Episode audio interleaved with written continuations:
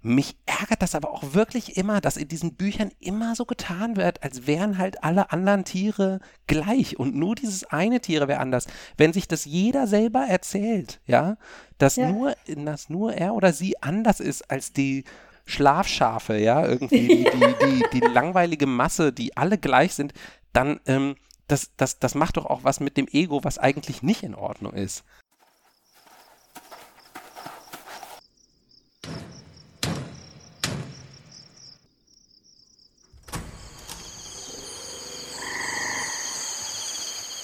Willkommen im Tropenhaus.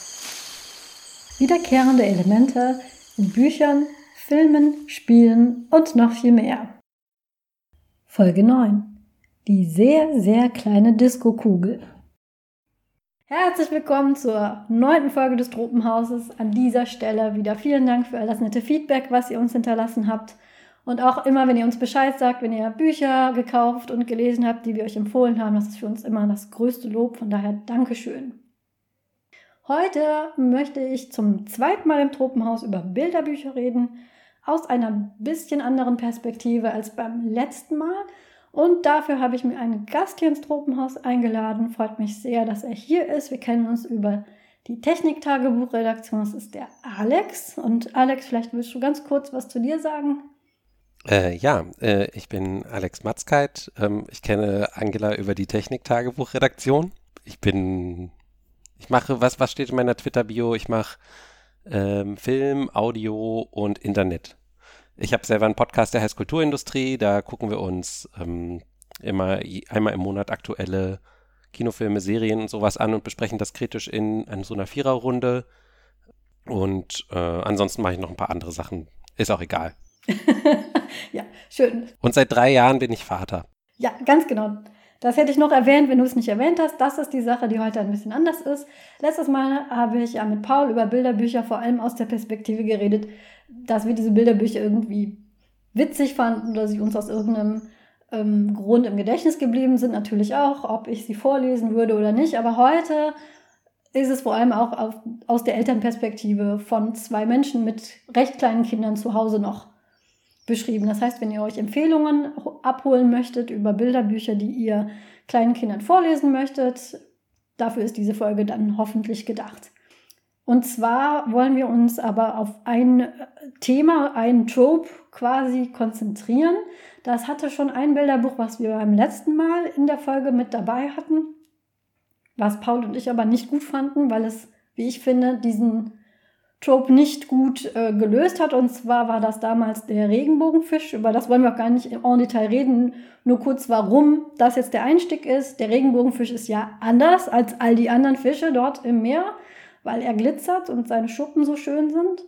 Und das äh, löst diese Andersseitigkeit, löst sich auf, indem er die Schuppen alle verschenkt und äh, dann nicht mehr anders ist, was wir aus den Gründen, die ihr in der Folge nachhören könnt, das war Folge 4, könnt ihr das hören, warum wir nicht finden, dass das eine gute Moral ist. Und Alex ist ähm, aufgefallen, dass sehr viele Bilderbücher sich damit beschäftigen. Das eine Tier, was nicht so ist wie alle anderen. Und Alex hat sich da ein paar Gedanken zugemacht. Und ähm, darüber wollen wir dann heute reden. Alex, erzähl mir deine Gedanken zu den Bilderbüchern, wo ein Tier anders ist als alle anderen. Ja, genau. Also ich glaube, wenn man viele Bilderbücher vorliest und ähm, ich habe ein Kind, das sehr geschichtenhungrig ist und wir sind regelmäßig zu Gast in der Bibliothek und leihen da Bücher aus und dann kommt man einfach nicht darüber hinweg, dass das sozusagen einem immer wieder begegnet, dieses äh, Motiv, was sich halt auch immer sehr stark wiederholt. Und das Motiv ist, dass du immer ähm, eine Gruppe von Tieren hast, das kann man halt bei Tieren besonders gut zeigen, weil Tiere ja auch häufig in Herden leben und sowas wo alle Tiere irgendwie scheinbar gleich sind. Alle Tiere benehmen sich auf eine bestimmte Art, äh, so wie wir sie halt auch kennen. Ähm, also, was weiß ich, sie fressen den ganzen Tag Gras und stehen abends im Stall zum Beispiel oder irgendwie sowas. Aber es gibt immer halt ein Tier, das sich irgendwie nicht zugehörig gefühlt, das anders ist. Manchmal ist es was Äußerliches, was anders ist. Also, was weiß ich, alle Schafe sind weiß und das Tier ist schwarz, äh, das eine Schaf ist schwarz oder sowas. Manchmal ist es aber auch was Innerliches, wie äh, alle Tiere wollen nur auf der Weide stehen und Gras fressen, aber das eine Tier will unbedingt ähm, Ballett tanzen oder so.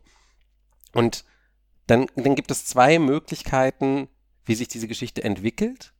Die, die eine ist sozusagen die aus dem Negativen raus, dass das Tier sich nicht zugehörig fühlt, aber sein will wie die anderen und deswegen irgendwie versucht, sich den anderen anzupassen, aber meistens funktioniert es halt nicht.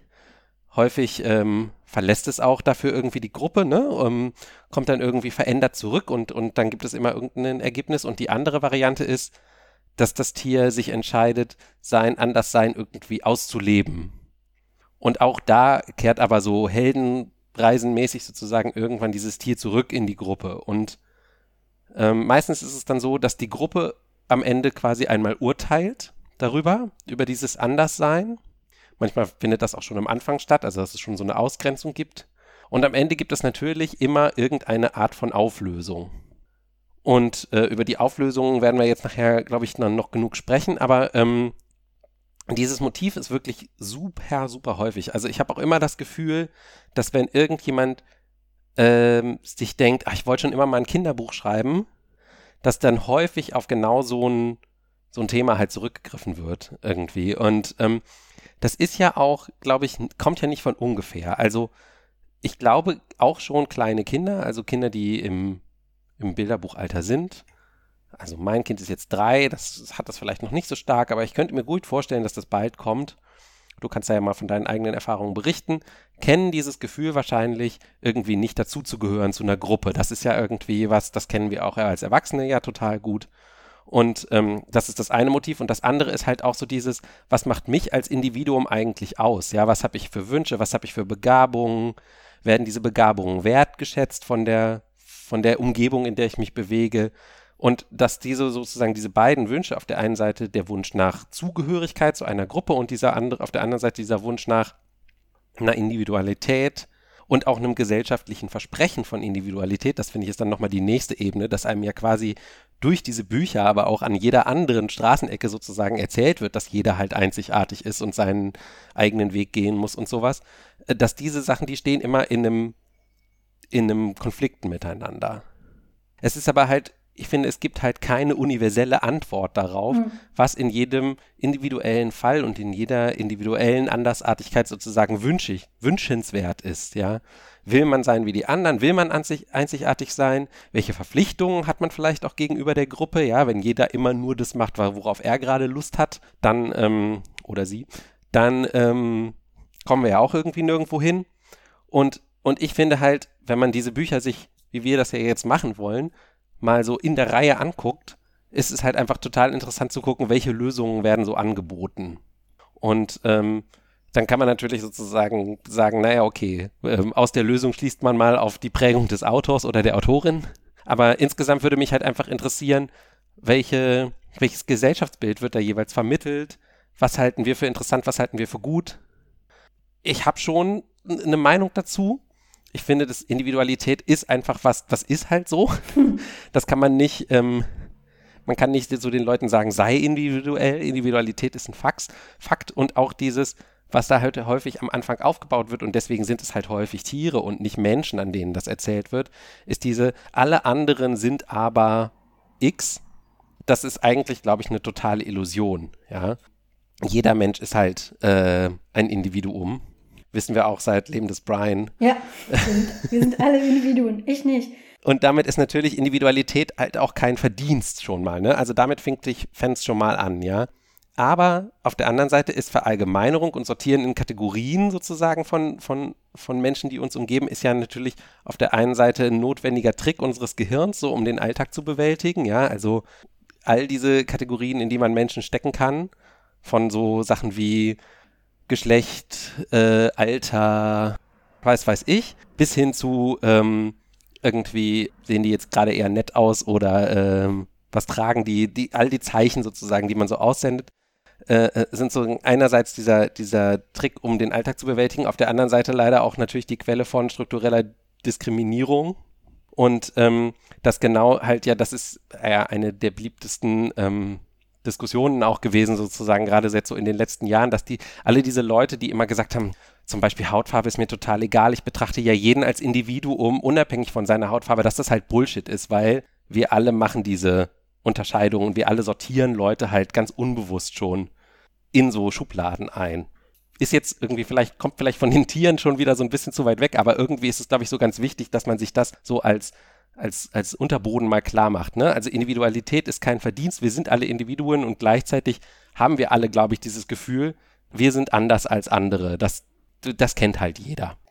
Das und vor allem, wir reden ja über Bilderbücher, ist ja auch für kleine Kinder super wichtig ganz am Anfang. Dein Kind ist ja genauso mehr oder weniger altersmäßig in der Mitte von meinen. Ich habe noch ein sehr recht kleines Kind, was jetzt anfängt mit Bilderbüchern und eins, was eigentlich schon fast so rauswächst aus diesen sehr einfachen Bilderbüchern.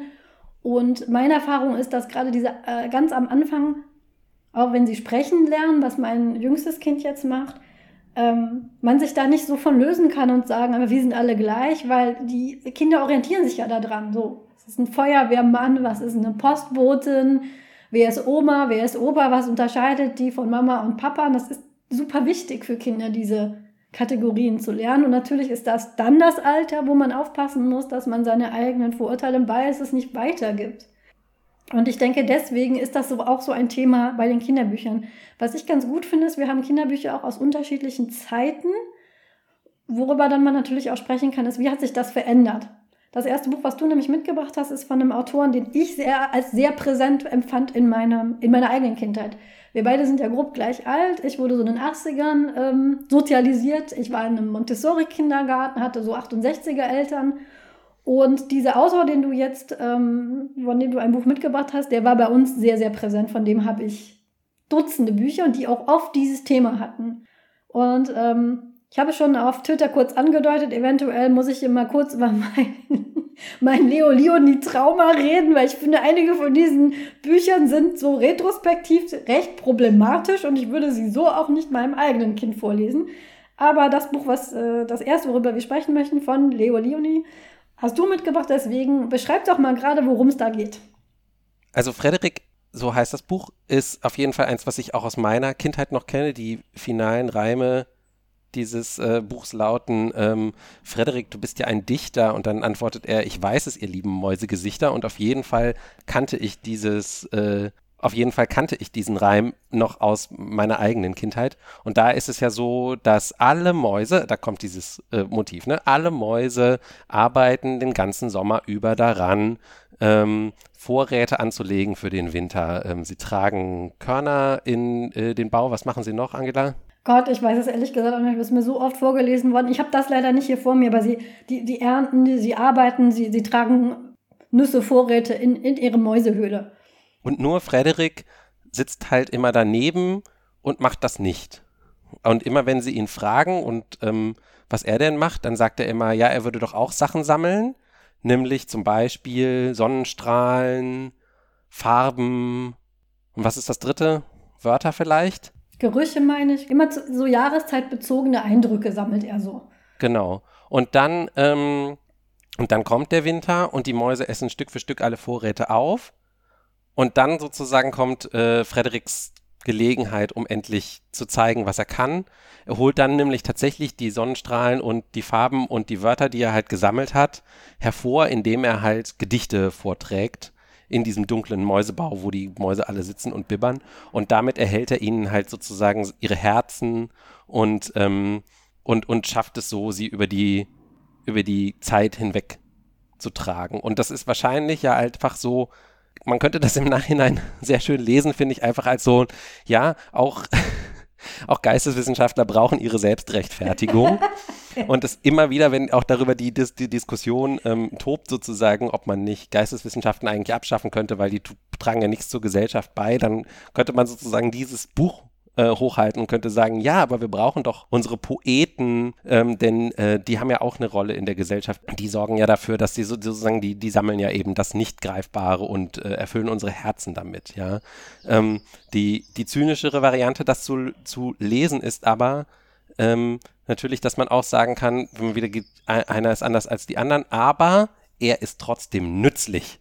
Und darauf kommt es an. Es kommt ja darauf an, dass jeder in dieser Gesellschaft nützlich ist und auch Leute, die halt sozusagen nur Poesie äh, im Kopf und im Herzen haben, die ähm, sind irgendwie nützlich und tragen halt ihren Teil zur Gesellschaft bei. Und das ist halt dann schon, ich glaube, wenn man das halt ganz jungen Kindern schon ganz früh mitgibt, dann ist das halt die Frage, ist das wirklich, ist das wirklich den ultimativen Schluss, den man daraus ziehen kann? Du kannst äh, alles machen, du kannst auch Geisteswissenschaften studieren, Hauptsache du machst hinterher irgendwas Nützliches damit. Oder beziehungsweise es wird sich schon noch irgendwann zeigen, dass es nützlich ist. Ja, ja, genau, das ist ja dieses, ne, ähm, dieser große Moment, wo dann von die Person, von der man dachte, sie ist unnütz, dann doch im Rampenlicht steht und beweist, dass sie was kann und ich muss überlegen, ob es ein Kinderbuch gibt, wo das einfach damit endet. Frederik hat einfach das ganze Jahr nichts gemacht, aber er kriegt trotzdem seine Nuss. Auch solche Leute gibt es in der Gemeinschaft und wir müssen auf sie aufpassen. Ich glaube nicht, dass es ein Kinderbuch gibt mit diesem, mit diesem äh, Schluss. Ich habe mich auch mit meinem Mann unterhalten über dieses Buch und es ist halt auch die Frage, ist Frederik einfach nur besonders, äh, ist er einfach nur sehr clever?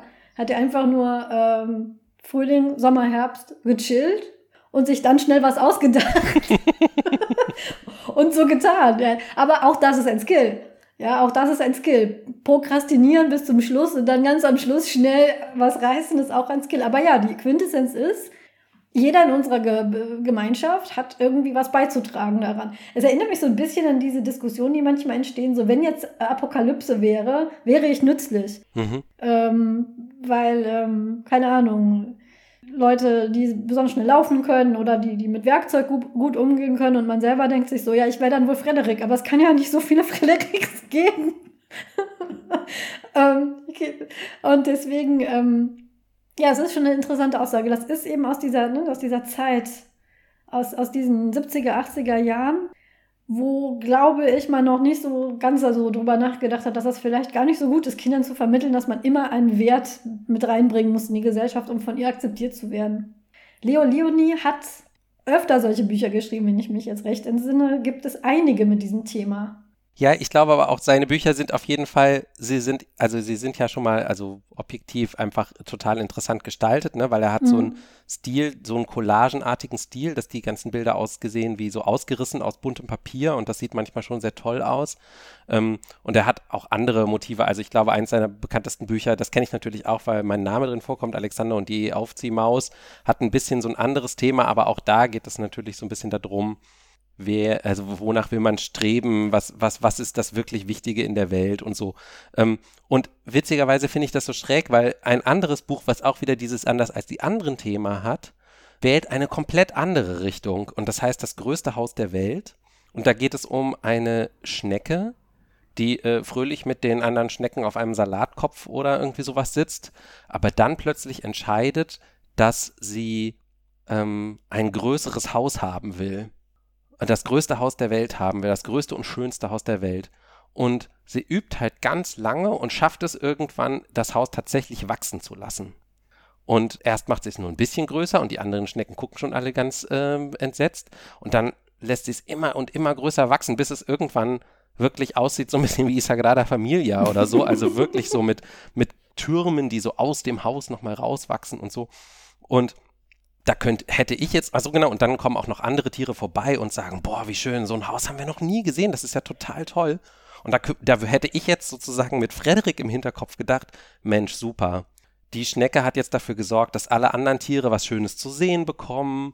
Die anderen Schnecken ähm, wissen das doch sicherlich zu schätzen und geben ihr was von ihren Vorräten ab. Aber da ist es ganz anders. Ähm, sie hat das Haus nämlich so groß werden lassen, dass sie es dann nicht mehr selber tragen kann und die anderen Schnecken ziehen weiter auf einen anderen Kohlkopf und die eine Schnecke stirbt. Okay. Knallhart, sie stirbt einfach. Ich äh, muss jetzt an dieses Meme denken mit diesem Menschen, der im Sessel sitzt und sagt, boy, that escalated quickly. Das ist wirklich so, ja, wow. Es gibt noch eine Rahmenhandlung in dem Buch, dass das Ganze nur eine Fabel ist, die sozusagen der Vater seinem Kind erzählt als so eine, als so eine moralische Geschichte sozusagen darüber, dass man mit dem zufrieden sein sollte, was man hat. Ne? Das ist sozusagen das, äh, was, worauf er hinaus will, dass, dass man nicht mehr haben sollte, als einem zugeteilt wurde, was irgendwie auf, auf eine ganz andere Art problematisch ist. Aber eben, ich finde das Schreckliche daran wirklich, dass ich das Gefühl habe, dieses Haus, was diese Schnecke erschafft, mit der Kraft, auch ihrer, mit ihrer eigenen Kraft, ja, sie, sie nutzt keine anderen dafür aus Und, und, und sie schafft es halt nicht nur, um irgendwie groß und protzig zu sein, sondern sie schafft wirklich was Schönes, was, was Künstlerisches. Dass ich da gedacht hätte, Mensch, der Auto von Frederik, der sieht doch sicherlich da drin irgendwie einen Wert an sich. Aber hier ähm, plötzlich geht es dann darum, so nein, auch kleine Dinge sind fein und wir sollten uns mal bescheiden geben in dem, was wir haben. Also das finde ich interessant, dass man da bei einem Auto zwei völlig unterschiedliche Perspektiven auf dieses ein Tier ist anders als die anderen äh, Motiv halt hat. Und da kann ich gleich einhaken in meinem äh, Leo Leoni-Trauma, weil ich habe ein Buch, das ähm, mir Angst gemacht hat von ihm. Und äh, da geht es ähm, nicht um dieses ein Tier ist wie die anderen und das ist deswegen besser, schlechter oder so. Da kommt eine Maus, es ist wieder eine Maus, die kommt von außerhalb in die Gruppe der anderen Mäuse und die kommt aus der Stadt. Und die erklärt den Landmäusen, was Karneval ist. Und wenn man jetzt gehört hat. Er hat Frederik gemacht ne, und diese kreative, kreative Arbeit und noch nichts von diesem furchtbaren Buch mit der Schnecke weiß, könnte man meinen. Die bringt denen bei, dass man auch mal Spaß im Leben haben kann. Aber tatsächlich entwickelt sich ähm, das, sie erzählt den anderen Mäusen von Karneval und die feiern dann Karneval und das entwickelt sich zu einer absoluten Horrorshow. So, so, so eine Art Herr der Fliegen unter Mäusen. Die, die, die tragen dann so riesige, große furchtbare Fratzen aus Papier vergessen sich selber, verlieren sich selbst. Das ist ein US-amerikanischer Autor und ich habe wohl, ähm, ich kann es nicht bestätigen, ob es stimmt, aber es ist wohl so eine Mardi Gras-Sache, die er da kritisiert. Mhm. Und am Schluss ist die, ähm, die Quintessenz vom Buch ist, sowas lassen wir mal lieber bleiben. Und das äh, hat nachhaltige Wirkungen, die nie vergehen, weil eine Maus malt sich den Schwanz grün an und auch als sie nachher all ihre Masken verbrennen, bleibt diese Maus gebrandmarkt mit diesem grünen Schwanz, sodass sie immer daran denken müssen, an diesen wirklich äh, tiefen Fall, den sie hatten. Dieses Buch ist so gruselig. Gerade die Bilder mit den äh, Mäusen, die diese Masken tragen, die haben so riesige Augen und so ganz scharfe Zähne. Und das ist wirklich so, äh, ja, Spaß, aber im Rahmen und äh, bloß nicht zu weit. Das ist ja, das passt dann eher in Richtung größtes Haus der Welt, ja. Ganz hm. genau. Also das ist, das ist dann, das ist dann äh, äh, schräg, ja, dass man da manchmal eben äh, gerade bei, äh, bei Autoren, die dann vielleicht aus so einem etwas ähm, noch, äh, sag ich mal, vielleicht aus den 50ern oder so geprägten Moralbild kommen, irgendwie da manchmal so, ne, also Kunst hat schon ihren Platz, aber bitte nicht protzig werden, so, ne? Wobei, wenn du sagst, Mardi Gras war da vielleicht noch ein bisschen Inspiration, da schwingt ja dann vielleicht fast noch ein bisschen Rassismus mit, hätte ich jetzt gesagt. Könnte sein, aber das müsste ich mir mal wirklich. Mm. Gibt es Leo Leonie-Forscher? Keine Ahnung. Unter unseren HörerInnen, das müsste man sich mal, müsste man sich mal auseinandersetzen. Aber das Buch hat mich wirklich nachhaltig beeindruckt, wie auch andere Bücher von ihm, die ich sehr gruselig fand. Ich erinnere mich da an eins mit so einem sprechenden Pilz, der einer Maus eingeredet hat, dass sie jetzt der König ist.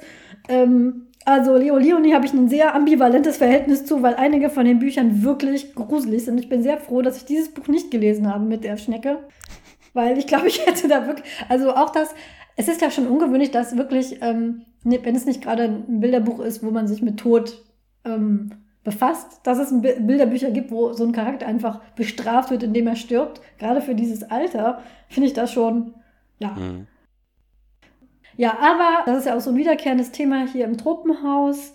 Ich bin ja auch immer der Meinung, dass die Sachen viele ähm, glorifizieren, ja auch die Sachen, die man in der eigenen Kindheit gelesen hat. Und ähm, nicht selten ist es so, dass dann man gerade kleinen Kindern nur das vorsetzt, was man selber ähm, quasi vorgelesen bekam. Was ich immer sehr schade fand, weil auch Leo Leonis Zeit ist eine Weile her. Ich jetzt hier sehe, ähm, die Maus mit dem grünen Schwanz, das ist 1974 erschienen und seitdem ist ja doch noch ein bis zwei Sachen sind passiert auf dem Büchermarkt und deswegen wandern wir einfach mal jetzt mal weiter zu einem relativ aktuellen Bilderbuch. Das haben wir beide zu Hause und beide unseren Kindern vorgelesen. Es hat mir sehr gut gefallen, deswegen hat mich, mich gefreut, dass du es mitgebracht hast. Sag doch mal kurz was zum Neinhorn, Alex. Naja, du hast ja eben gesagt, wie wäre es, wenn Frederik quasi, ähm, wenn man bei Frederik sagen würde, naja, solche Leute muss es halt auch geben und die füttern wir halt irgendwie mit durch. Ähm, und das finde ich das Schöne natürlich, das ähm, passt sehr gut zu Neinhorn, was wahrscheinlich das Neueste von den Büchern ist in unserer Liste im Vergleich zu den ältesten, die wir eben hatten. Und es ist natürlich von einem Autor, der in Deutschland einigermaßen prominent ist, nämlich Marc-Uwe Kling zu dem ich langsam, glaube ich, auch ein ambivalentes Verhältnis habe, mhm. seit er mhm. diesen schlechten Film geschrieben hat. Aber mit seinen Känguru-Büchern ähm, wo es fast so ein bisschen das Gefühl das ist so der kleine Prinz unserer Zeit. Man ist inzwischen schon fast wieder uncool, wenn man die gut findet, weil sie jetzt alle gut finden. Aber das Neinhorn ist halt tatsächlich, also es hat genau diesen gleichen Aufbau. Alle Einhörner leben im Einhornwald und sind die ganze Zeit irgendwie süß und knuddelig und pupsen Regenbogen und so. Nur das Neinhorn sagt halt immer zu allem Nein und ist halt, hat halt einfach überhaupt keinen Bock darauf, hat auch überhaupt keinen Bock in Reimen zu sprechen. Deswegen hört das Buch zum Beispiel nach äh, irgendwie ein paar Seiten auf zu reimen. Und eigentlich ist die ganze Geschichte des Buches, dass es dann mehrere andere Tiere findet, die so ein bisschen so sind wie es selbst. Und äh, die haben halt irgendwelche anderen Wörter, die sie bei jeder Gelegenheit sagen. Und am Ende bilden die, weiß ich gar nicht, wie viel es dann am Ende sind, vier oder fünf, glaube ich, oder so, das Neinhorn, die Königstochter, der Nahund und der Wasbär. Der Wasbär, genau. Die bilden dann irgendwie so eine kleine Anarchotruppe, die einfach irgendwo hier rumhängen und äh, ähm, nicht nützlich sind. Also genau so endet das Ganze dann auch. Ähm, die, die, die Moral des Buchs ist sozusagen, pf, äh, ja, man kann auch mal anders sein, es gibt eigentlich keine Moral. Ihr hättet hier jetzt bestimmt eine Moral erwartet. Ich glaube, das schreibt er sogar ziemlich explizit, äh, aber es gibt einfach keine äh, Tschüss. So. Ja, mehr oder weniger ist das. Das ist, äh, das steht hier ganz am Schluss. Das war die Geschichte vom Neinhorn und seinen Freunden. Ich habe das Neinhorn gefragt, ob die Geschichte nicht noch eine Moral braucht. Etwas, das man aus ihr lernen kann. Aber das Neinhorn hat gesagt, nein. Und ich habe gesagt, dass viele Erwachsene finden, Kinderbücher sollten eine Moral haben und pädagogisch wertvoll sein. Aber der Hund meinte na und und der Wasbär fragte, was bedeutet pädagogisch wertvoll?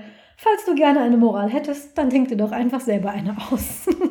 Fand ich auch sehr sympathisch. Ich, mir geht es ähnlich wie mit dir mit dem Känguru. Das so, dass man sich da schon fast für entschuldigen muss. Ich, wir hier im Truppenhaus sind aber der Meinung, dass äh, Shamen von Medien ist unangebracht, es sei denn, es ist wirklich, keine Ahnung, jetzt etwas wirklich Menschenverachtendes. Das, das sollte man natürlich dann ansprechen, warum jemand so etwas liest, gut findet, rezipiert. Aber generell sollte man ähm, nicht auf Leute herabsehen, weil sie zum Beispiel etwas von der Bestsellerliste lesen. Oder das ist auch nicht unbedingt jetzt schlechter, als nur obskure äh, Indie-Autoren zu lesen. Insbesondere, weil die Literaturgeschichte zeigt, was ein obskurer Indie-Autor und was ein Bestseller ist, entscheidet sich meistens 200, 300 Jahre später und ist nicht ganz so, wie man das vielleicht erwarten würde. Von daher, ähm, ich mag Marc Uwe Kling, ich mag auch seinen Humor, ich mag seine Känguru-Bücher, den Film habe ich nicht gesehen. Äh, und daher auch das Neinhorn mochte ich, mochte ich auch. Ich habe das sehr gern vorgelesen und um mal so die Kindergeschichte-Perspektive äh, mit reinzubringen, dein Kind ist ja noch ein bisschen kleiner, aber meine, ähm, meine etwas ältere Tochter, die jetzt sieben ist, die findet das natürlich großartig. Auch weil es keinen Sinn macht. Weil das, klar, es ist immer ganz nett, wenn so eine, weiß ich nicht, was, was man so aus dem Buch rausziehen kann. Aber man definitiv braucht es das nicht. Sie findet das gerade, weil es sich sogar weigert, da eine Moral rauszuziehen, findet sie dieses Neinhorn großartig. Und ähm, dass es einfach zu allem Nein sagt, ist auch sehr ein Ding, was Kinder halt auch machen. Ab einem bestimmten Alter. In bestimmten mhm. Phasen sagen die auch einfach immer nur Nein zu allem. Finden sich da sehr gut wieder.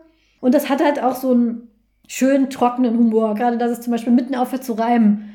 Das sind so Sachen, die, die äh, die Kinder auch nicht erwarten. Ganz viele Kinderbücher sind halt durchgereimt.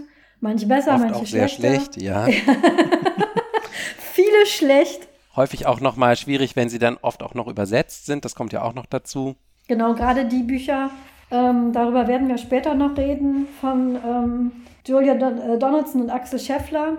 Fallen dem leider oft zum Opfer, dass die auf Deutsch nicht so gut übersetzt sind. Die reiben sich halt komplett durch. Das erwarten Kinder nicht und immer wenn etwas Unerwartetes in Büchern kommt, sowas finden Kinder immer gut. Und ähm, deswegen, also bei mir kam es gut an, beim Kind auch. Und ja, ich finde, dass es tatsächlich, es füllt so ein bisschen so eine Lücke, weil dieses Neinhorn, das erfüllt jetzt zumindest in der Gesellschaft, in der es ist, nicht wirklich einen Zweck. Man muss dazu aber sagen, dass das nicht wirklich jetzt auch jetzt ein Außenseiter oder so ist. Das wird nicht ausgestoßen oder verlacht, dass die äh, Einhörner versuchen ja immer wieder es mitzunehmen. Willst du nicht vielleicht das machen? Äh, in den Seifenblasensee oder mit den Feen tanzen.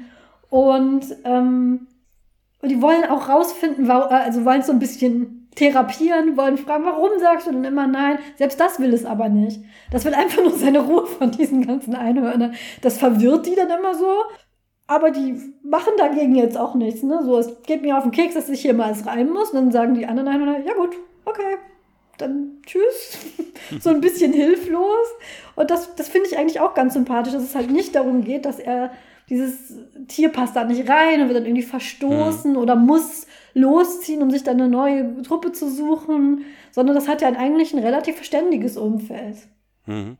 Ja, und wenn man eine Sache mitnehmen kann, sozusagen aus dem Neinhorn, die vielleicht auch in anderen Büchern auftaucht und die ja auch ein beliebtes Motiv, würde ich sagen, generell ähm, der äh, Popkultur ist, wann immer es um, um Othering oder irgendwie sowas geht, um Anderssein geht, dann ist es so dieses, dass wenn man sich da nicht zugehörig fühlt, wo man äh, hingeboren ist sozusagen, mhm. dann hilft es halt zu gucken, ob man anderswo ähm, Verbündete findet sozusagen. Ich habe noch ein zweites Beispiel äh, in unserer Liste, das äh, der deutsche Titel ist Irgendwohin oder der Tag, an dem George das Fliegen lernte, mhm. von einem, äh, ich glaube, kanadischen Autor namens Gus Gordon. Da ist es so, dass ähm, eine Gans, glaube ich, ich hätte mir das auch nochmal ein bisschen genauer nachgucken sollen vielleicht, eine Gans halt auch äh, nicht in den Süden fliegt, wie alle anderen Gänse, weil sie, weil, wie sich dann später herausfindet, also sie sagt immer auch, nee, ich habe gar kein Interesse, so, ich würde viel lieber backen. ähm, aber später stellt sich dann halt irgendwann raus, dass es irgendwie so war, dass sie einfach an dem Tag, wo das Fliegen in der Schule ähm, äh, erklärt wurde, äh, irgendwie krank war. also kann nicht mal irgendwie was dafür, aber hat sich halt trotzdem sozusagen in dieses Ersatz, in diese Ersatz, ähm, in diese Ersatzaktivität geflüchtet, also kann super gute irgendwie Kuchen backen oder sowas. Und auch wenn dann die ganzen anderen Gänse zurückkommen, kommen die immer alle gerne bei dem vorbei und äh, lassen sich von ihm ähm, äh, irgendwie mit Kuchen oder Brot oder irgendwie sowas ver verwöhnen, aber erzählen dann natürlich auch alle immer die Geschichten, wo sie überall waren, als sie halt im Süden waren und sowas.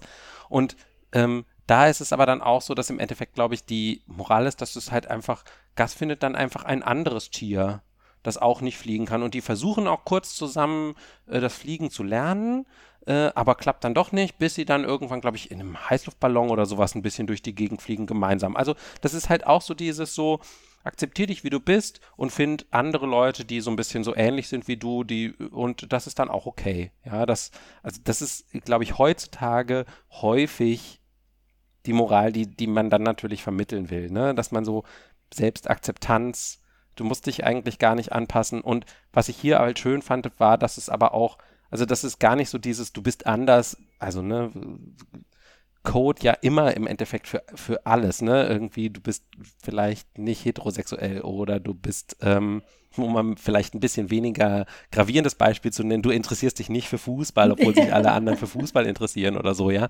Das sozusagen einfach zu sagen, das ist okay, und ähm, aber hier die Figur will das halt auch gar nicht erst, also sie bemüht sich, versucht es dann halt doch mal, weil halt alle immer sagen, es ist so gut, so nach dem Motto, ja, man kann sich ja schon dafür interessieren, aber im Endeffekt, genau, solange man am Ende nicht mehr alleine ist mit dem, was man tut, ist es auch, also fühlt man sich dann meistens am Ende ja trotzdem gut. Ja, ähm, das ist ein Thema, was wir hier öfter im Podcast schon hatten. Das äh, Thema der Found Family, mhm. was ich immer sehr äh, interessant und auch wichtig finde, dass ja, wie du sagtest, ne, das gesellschaftliche Konstrukt, in das du hineingeboren wirst, muss nicht das sein, was dich immer begleitet, wenn du da nicht reinpasst. Dann kann es auch bedeuten, such dir, such dir eine neue Familie.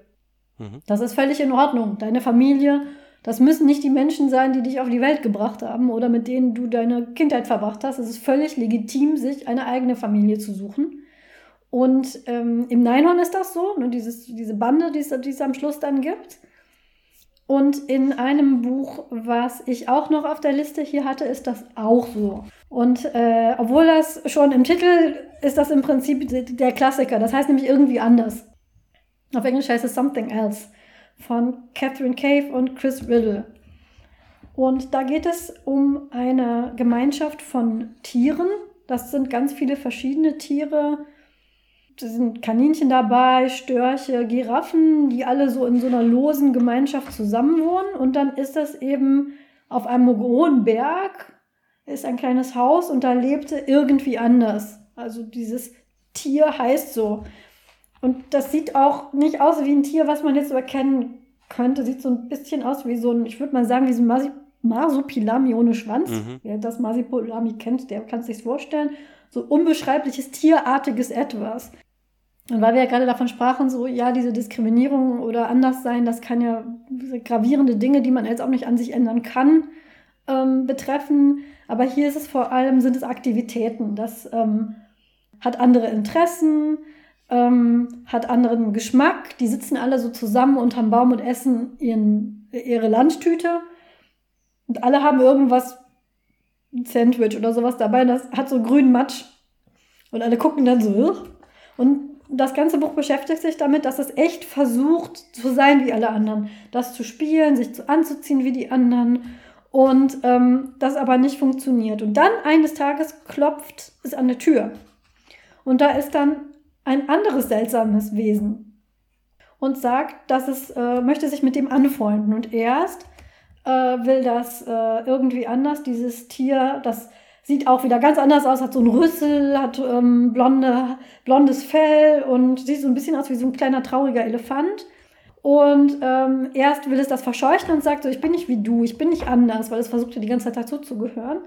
Und äh, merkt dann aber irgendwann, hey, das ist eigentlich doch mein Weg da raus. Äh, und lädt es dann ein zu bleiben.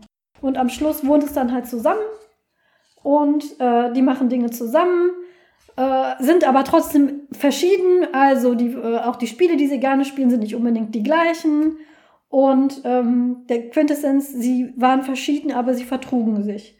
Und ähm, der Schluss ist, wenn einmal jemand an der Tür klopfte und der wirklich sehr merkwürdig aussah, dann sagten sie nicht, du bist nicht wie wir oder du gehörst nicht dazu. Sie rückten einfach ein bisschen zusammen und das Schlussbild ist so ein großer Ohrensessel mhm. und da sitzen diese zwei andersartigen Wesen. In der Mitte sitzt so ein kleiner Junge, so ein blonder kleiner Menschenjunge.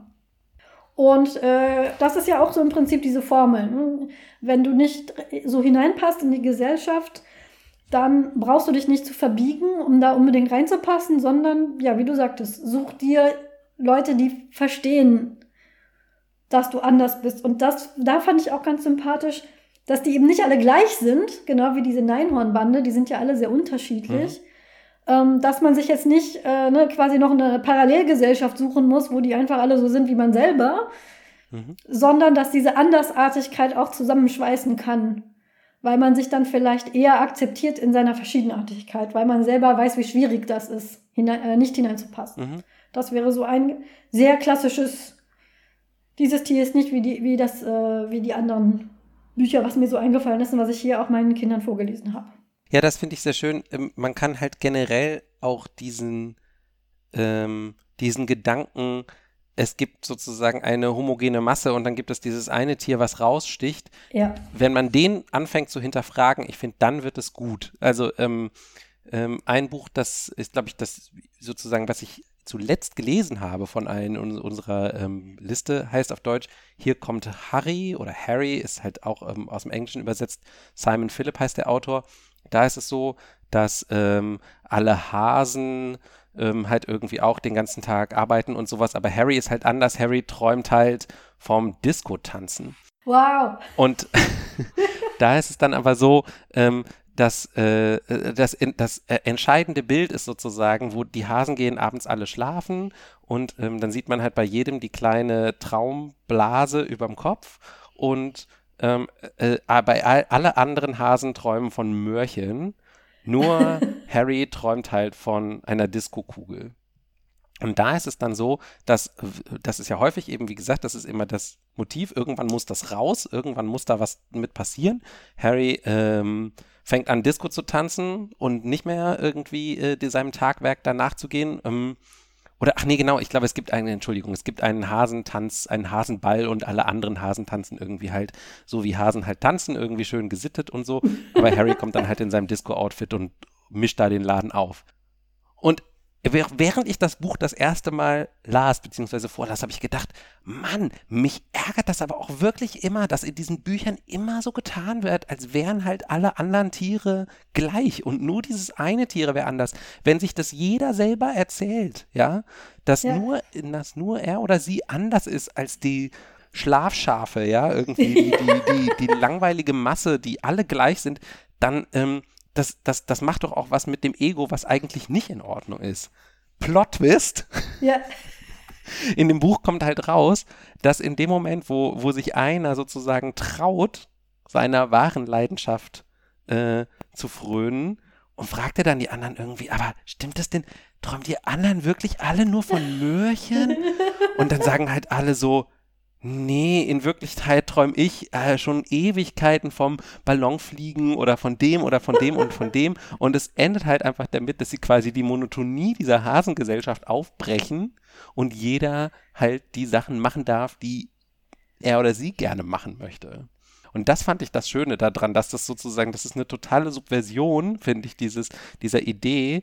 Man muss sich entweder anpassen oder man muss quasi ausscheiden aus der Gesellschaft. Nein, man könnte ja auch mal wie ich am Anfang gesagt habe, Individualität ist eine Tatsache. Und das könnte man ja auch einfach mal anerkennen. Das, das finde ich super, weil ich glaube tatsächlich, der, dass diese Thematik, dass vielleicht alle immer nur gesagt haben, ähm, sie träumen von Möhren, weil sie sich vielleicht nicht getraut haben, weil ihnen die ganze Zeit immer eingeredet wurde, wir sind eine homogene Masse und wer raussticht, der wird rausgeworfen. Oder, oder ähm, leidet irgendwie. Und genau das hatten wir ja jetzt mit, darf ich überhaupt bezugeben, dass ich gerne das Känguru lese? Weil das ist ja auch schon irgendwie jetzt wieder out. So, und ähm, wer weiß, wie viele Leute, die das jetzt schon so abwerten, das heimlich doch noch irgendwie unter der Bettdecke lesen. Und das finde ich, das finde ich sehr nett. Ich habe also hier ein, ein, ein Buch, was ich hier auf der Liste hatte, geht nämlich genau nach dieser ähm, genau diese, diese Formel von wegen, alle anderen sind so eine homogene Masse, was man auch. Hier auch noch ist das in, ähm, in der Umsetzung der Gestaltung, weil da geht es um Pinguine. Und ein Pinguin ist halt nicht wie die anderen Pinguine. Und warum nicht? Weil der ist bunt. Alle sind schwarz-weiß und er ist blau. Und das ist das Einzige, was diesen Pinguin unterscheidet. Der ist halt blau. Und deswegen sagen die Pinguine, du bist kein Pinguin, weil du ja blau bist. Und alle anderen Pinguine bleiben halt in dieser homogenen Masse. Und dieses Buch löst sich dann äh, in der Frederik-Art und Weise, nämlich der Pinguin, der bringt was dann mit. Der lernt dann ein, äh, ein Lied von einem Wal und das bringt er den anderen Pinguinen bei. Und ähm, es ist, ähm, die, die anderen Pinguine möchten das dann auch singen. Und ähm, durch dieses Singen finden sie dann zusammen. Ja, aber sie schnallen aber auch irgendwie dadurch erst so ein bisschen, dass sie Individuen sind, oder? Genau, ja. Dadurch merken sie dann erst, dass äh, er ein Pinguin ist wie alle anderen und dass sie selber vielleicht auch Interessen hatten, die sie vorher noch nicht kannten. Aber dass sie Individuen sind, verstehen sie nicht so richtig. Ach so. Ne? Der, sie, sie verstehen dann halt, dass sie, äh, also dass er was kann, was sie schön finden und so eine neue Perspektive sich öffnet. Aber der, die, die, die Quinte, also ich fand das Buch eigentlich so ganz schön. Aber wenn ich jetzt so drüber nachdenke, die, äh, die Quintessenz äh, ist, es tut uns leid, dass wir dich allein gelassen haben. Du bist auch unser Freund. Du bist ein Pinguin wie wir. Und das ist ja wieder so. Komm in die homogene Masse. Du hast was geleistet, was der Gesellschaft nützt. Mhm. Jetzt bist du wie wir. Und je mehr ich darüber nachdenke, muss ich sagen, dass ich das zu einfach finde für so ein, für so ein Kinderbuch. So, du bist anders, also sieh zu, dass du irgendwas machst, was dich hervor, was hervorsticht. Aber das muss dann irgendwie, ja, das muss der Gesellschaft nützen. Mhm. Und gar nicht so darüber nachgedacht wird, sind die anderen denn wirklich alle gleich? Mhm. Wie Pinguine. Ich meine, ja, wenn man Pinguine anguckt, für Menschen sehen die alle gleich aus. Aber sind sie es wirklich? Mhm. Höchstwahrscheinlich nicht. Und äh, ja, das ist manchmal leider so sehr einfach gestrickt in diesen Kinderbüchern. Und das finde ich auch sehr schade. Und dieses äh, Buch mit dem Hasen, das gefällt mir sehr gut. Das muss ich mir direkt mal merken. Weil das ist, ja, das ist nur dieses Zugeben. Nee, ich träume gar nicht von Möhren. es gibt viele verschiedene äh, Variationen davon. Ähm, eine, die mir persönlich äh, sehr gut gefällt, ist die von äh, Elmar, von David McKee. Elmar ist so eine Figur, ich glaube, David McKee hat danach irgendwie noch 30 Bücher geschrieben oder sowas, ähm, die teilweise sehr ins Absurde auch abdriften. Ich, ich lese die ganz gerne, weil die haben manchmal so eine merkwürdige Hippie, äh, also so, die wirken manchmal so wie, er hat ein Buch angefangen, dann ist er irgendwie auf den Balkon gegangen und hat ordentlich einen durchgezogen und mit den Ideen, die er dann hat, hat er das Buch so fertig geschrieben. Aber die aller, allererste, das allererste Elmer-Buch hat, hat eigentlich noch so eine relativ klassische ähm, äh, Struktur eben. Alle Elefanten sind grau, nur Elmer ist kariert. So. Und Elmar ist auch einer, der äh, sozusagen, der ist irgendwie so ein, so ein Schabernack-Treiber und das finden zwar alle auch irgendwie ganz okay, aber er fühlt sich damit natürlich trotzdem so ein bisschen anders, ne?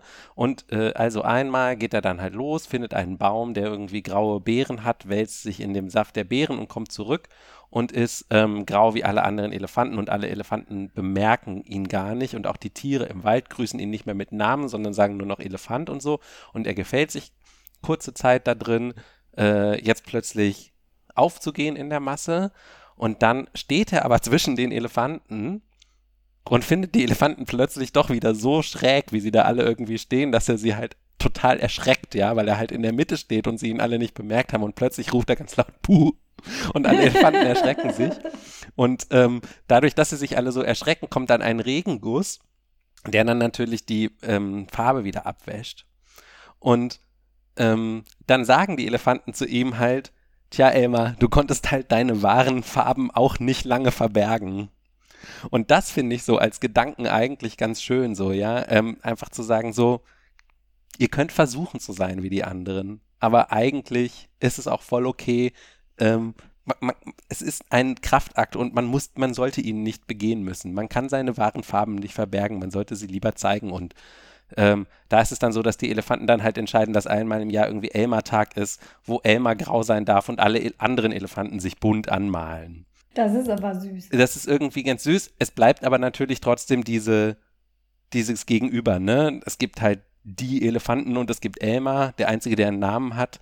Ähm, pff, ja, also da wird es halt nicht aufgelöst. Alle sind irgendwie jeder ist anders als alle anderen, aber ähm, trotzdem mag ich immer diesen Gedanken mit dem, äh, du konntest deine wahren Farben nicht verstecken, so. Emma ist, glaube ich, auch so eines von diesen Kinderbüchern, was man irgendwie auch kennt, weil das Design irgendwie überall ist. Dieser bunt karierte Elefant, mhm. der taucht ja so Merchandise-mäßig, mhm. zumindest in meiner Kindheit habe ich den relativ. Ich habe dieses Buch nie gelesen, es ist mir auch nie vorgelesen worden, aber ich weiß genau, wen du meinst, weil ich diesen karierten Elefanten, den gibt es auf Tassen und genau, keine ja, Ahnung ja. wo. Oder steht in irgendwelchen Kinderarztpraxisen mhm. als, äh, als Stofftier rum. Aber die Geschichte kannte ich noch nicht. Von daher, ja, ja, die, die wahren Farben scheinen durch. Das ist ja auch dieses bei, bei irgendwie anders so. Ne? Man kann versuchen, sich da hinzusetzen genau. und mit allen den Lunch zu essen in der braunen Papiertüte, aber in deiner ist halt immer grüner Matsch drin. Genau. Und genauso konnte Harry halt auch nicht äh, sozusagen so, you can keep Harry from the disco, but you cannot keep the disco from Harry sozusagen, ja. Also das, ähm, ja. Also da gibt's gibt's viele, viele verschiedene Varianten. Was, was in dem ähm, Elmer-Buch das erste Mal, glaube ich, jetzt von den Geschichten, die wir ähm, jetzt erwähnt haben, vorkam, ist dieses, dass das Tier äh, sich einmal von der Gruppe entfernt, um sein eigen, um so kurz sein eigenes Glück zu suchen, sozusagen. Davon gibt es halt auch dann nochmal viele verschiedene Varianten. Und äh, die finde ich dann auch immer, da bin ich, da bin ich so ein bisschen teilweise unsicher. Also es gibt eins, das ist super, ähm, super neu noch, ist glaube ich erst ein paar Jahre alt. Das heißt das kleine Walhorn. Da ist das Tier irgendwie so eine Mischung zwischen einem Narwal und einem Einhorn. Ähm, fühlt sich irgendwie, äh, also ich weiß ehrlich, ich, hätte es nochmal nachgucken müssen, wie es anfängt, ob es bei den Narwalen lebt, aber eigentlich ein Einhorn ist oder irgendwie um, also es passt irgendwie nicht so richtig äh, dahin. Und am Ende kommt halt im Endeffekt raus, dass es irgendwie teils, teils einfach einen Teil seiner Zeit bei den Einhörnern verbringt einen Teil seiner Zeit bei den Narwalen verbringt, weil es ja irgendwie, und die spielen dann auch miteinander und so. Also dieses, dass man, dieses, du musst dich gar nicht entscheiden, ob du das eine bist oder das andere. Du kannst auch zu allem gehören, das ist auch okay, ne? Da kenne ich ein Buch, das ist, ist nicht ganz dieses, es gibt dieses eine Tier und in, in der Gruppe und das ist anders. Es ist eher so ein bisschen umgedreht, wie andere Tiere so eine Gesellschaft verändern können. Das heißt, Tolle Nachbarn von Helene Lasser, das hatte ich mal aus der Bibliothek, habe es leider jetzt hier nicht vor mir liegen. Das ist auch äh, noch ein anderes Thema, was wir beide gemeinsam haben, was wir ganz äh, schätzen bei Kinderbüchern, Wimmelbücher. Da können wir vielleicht irgendwann, wenn du nach dieser Folge nochmal wiederkommen möchtest, können wir darüber reden. Das ähm, spielt auf einer Straße. Das Buch ist auch sehr hochformatig, also ist äh, sehr hoch. Das ist so ein Altbau quasi, wie man auch, auch aus Berlin hier kennt, mit sehr vielen Stockwerken. Und da wohnen, also ganz klassisch, wir hatten es ja vorhin schon von Schlafschafen, da wohnen nur weiße Schafe in der Straße. Und so ein nerdiges weißes Schaf mit Brille. Und das sagt, ähm, hier, wo ich wohne, ist es sehr ruhig, aber es ist auch sehr langweilig und alle machen immer das Gleiche. Es gibt dann so einen Laden, ein Nachbar guckt immer nur Fernsehen und äh, er wünschte sich, dass mal was los wäre. Und dann ziehen neue Tiere in die, in die Stadt, in dieses Haus, eins nach dem anderen. Erst äh, kommt tatsächlich eine Wolfsfamilie, dann kommt äh, schwarze Schafe kommen auch und ähm, Krokodile, ich kann mich an Storch erinnern, eine Schlange. Und das ganz Interessante ist, mit jedem Tier, was einzieht, verändert sich das Haus. Zum Beispiel, als die Fische einziehen, wird ein, ähm, eine Wohnung wird umgebaut zu einem Aquarium. Und dann ziehen von den Schafen ziehen einige weg, weil die zum Beispiel den Baulärm nicht ertragen oder die wollen nicht neben Wölfen wohnen, aber viele bleiben auch da. Und äh, am Schluss ist es so ein zusammengemischter Haufen und dann ist es so zum Beispiel, dass in diesem Aquarium sitzt dann zum Beispiel, ähm, äh, wie gesagt, ich habe es leider nicht mehr vor Augen, aber irgendein anderes Säugetier sitzt im Taucheranzug auf einem Schaukelstuhl im Aquarium und äh, strickt einen Pulli für wiederum ein anderes Tier. Mhm. Und das finde ich auch ganz nett. So, die haben alle ihre eigenen Wohnungen, die auch nach ihren ähm, Wünschen umgebaut wurden. Die haben ja auch alle verschiedene Bedürfnisse. Aber irgendwie haben sie gelernt, miteinander umzugehen. Aber es ist auch klar, manche Leute ähm, wollen das nicht und ziehen dann weg. Mhm. Und ähm, das fand ich so ganz nett. Am Schluss ist das Haus sehr bunt, mhm. sehr durcheinander und natürlich auch viel lauter. Aber alle haben so gelernt, sich miteinander irgendwie zu arrangieren in ihrer Verschiedenheit. Und es ist natürlich äh, versucht, ein bisschen, die, die Wertung ist natürlich, dass es besser ist als vorher. Aber es ist auch ganz klar, dass man da mal ein paar Leute abhängt, weil die das nicht möchten. Mhm. Die wollen halt nicht neben einem Aquarium wohnen. Äh, das fand ich mal so einen ganzen, auch wenn es nicht ganz in diese Formel hineinpasst, ein ganz netter Aspekt mal von außen. Mhm. Aber auch da, ne, die Schafe, die sind alle gleich, die sind alle weiß, ja. die sind alle, ne, und Schafe sind ja auch so ein Herdentier, mhm. ist schon sehr stark und das, äh, aber es gibt am Schluss immer noch Schafe und die sind, ähm, ja, jetzt irgendwie so ein bisschen lockerer drauf, sag ich mal. Ja, ja, dieses, dass man irgendwie die anderen so ein bisschen mitzieht, auch natürlich durch die Veränderung, das, ähm, das taucht zum Glück auch immer mal wieder auf. Also ich meine, das ist ja bei Harry irgendwie gut, da ist sogar so, jeder ist ein, ist ein Individuum, aber ähm, eins, was äh, ähm, sehr bekannt ist, glaube ich, ähm, Julia Donaldson, Axel Schäffler sozusagen, dass mhm. Gryffalo Green, Dream Team, die haben ja auch eins gemacht, ja. das heißt ähm, Die Schnecke und der Wal, auf Englisch natürlich schön reimt, The Snail and the Whale, gibt es auch als Film, kann man sich auch sehr schön angucken, der Film ist auch sehr niedlich. Und da ist es halt auch so, irgendwie die ganzen Schnecken leben auf so einem Felsen am Meer und eine Schnecke möchte halt gerne um die Welt reisen und findet einen Wal, der sie mitnimmt. Also da ist es halt auch wirklich so gar nicht so, ja, die anderen Schnecken finden das zwar doof, aber das ist jetzt halt nicht das Riesenthema. Sie muss halt einfach einen Wal finden, der sie mitnimmt, findet den Wal, reist mit dem Wal um die Welt, erleben Abenteuer und dann kommt sie aber halt zurück, erzählt von ihren Abenteuern und dann denken die ganzen anderen Schnecken plötzlich so, hm, okay, das klingt ja doch ganz cool und es endet halt damit, dass sie dann halt alle auf dem Wal gemeinsam zusammen durch die Welt reisen. Also da geht es dann vielleicht gar nicht mehr so viel um Individualität und Gruppenzugehörigkeit, sondern eher so darum, äh, genau, wenn, wenn man einmal was Interessantes erlebt hat, dann kann man halt manchmal auch davon die anderen mitbegeistern. Ne? Also so, das ist dann vielleicht so ein bisschen so ähnlich wie mit den Nachbarn. Manchmal muss man mit den Sachen erstmal in Berührung kommen, bevor man ja. sich halt traut, sich auch selber zu verändern. Genau, das ist auch, ähm, das fand ich an diesem Nachbarnbuch auch gut, weil man hätte ja auch äh, überlegen können, gut, wenn es diesem Schaf mit Brille da nicht gefällt, dann hätte er auch mal ausziehen und woanders hingehen können. Er, er hat sich auch nicht konfrontiert mit dem Anderssein von der. Manchmal, manchmal müssen die Leute so ein bisschen gezwungen werden zu ihrem Glück. Kann auch so, kann auch so, eine, so, ein, so eine Quintessenz von so einem Buch sein. Und ich finde auch, also es, es wandelt sich ja so ein bisschen. Ne? Wir haben, hatten jetzt in den 70ern stark dieses von wegen, äh, es ist gut, dass es äh, Individuen gibt, aber sie müssen immer noch Nutzen bringen äh, hin zu diesem bisschen anarchisch, sucht euch Leute, die auch anders sind.